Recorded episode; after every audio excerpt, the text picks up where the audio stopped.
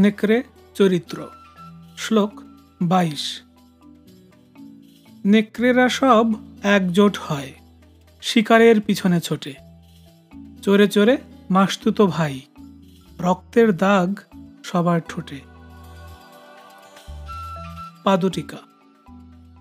সমাজে সৎ মানুষেরা বরাবরই ছন্ন ছাড়া এবং পরস্পর থেকে বিচ্ছিন্ন। পক্ষান্তরে অসৎ এবং স্বার্থান্বেষী লোকেরা বরাবরই সঙ্গবদ্ধ। এদের চরিত্র নেকড়ের মতো। তাই কুকর্ম সম্পাদনে এদেরকে সঙ্গবদ্ধ দেখা যায় এবং একযোগে হুক্কা হুয়া ডেকে ওঠে।